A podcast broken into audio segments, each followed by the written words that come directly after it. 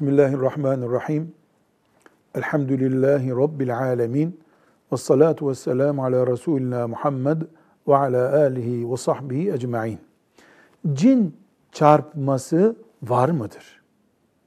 Yani cinler insana zarar veriyorlar mı? Verebilirler mi? Cevap.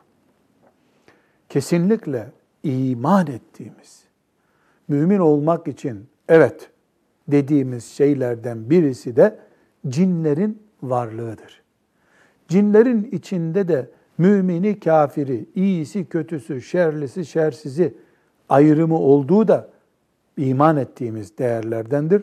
Sallallahu aleyhi ve sellemin hadislerinden ve Kur'an'ımızdan bunu görüyoruz. İnsanlara cinlerden bir zarar gelebileceğine de inanıyoruz. İnanmamız gerekiyor. Bunun bir tedavisi de mümkündür. Bunu da kabul edeceğiz. Bunlar imanımız, Resulullah sallallahu aleyhi ve sellem'den öğrendiğimiz şeyler arasındadır.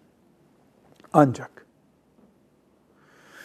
cin olayı gözle izlenemez bir olay olduğu için yine gözlem yapılarak takip edilemeyen bir olay olan psikolojik ve psikiyatrik vakalarla çok fazla benzeşmektedir.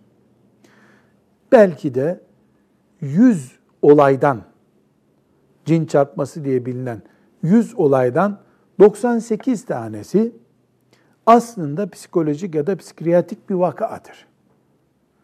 Doktora gitmek ve doktor muayenesinde olmak uzun süreli bir tedavi gerektirdiği için ve yan tesirleri daha ağır olduğu için diğer hastalıklara göre psikiyatrik tedavilerin insanlar cindir bu deyip ben de cin tedavisi yapıyorum diyen birilerine gitmeyi ihtiyaç olarak görmektedirler.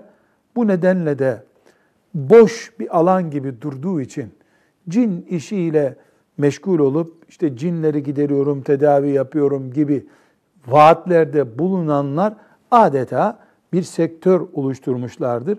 Büyük oranda bunun ticareti yapılmakta, anlayanı anlamayanı, 3-4 ağzı eğri büğrü laf yapabilen herkes cinleri kovuyormuş gibi zannedilme nedeni olmaktadır. Bu tip vakalarda önce psikoloğa, ardından psikiyatriste gitmek gerekir. Orası çaresiz kalacağı hissedilirse bir cinci tedavisine gidilebilir.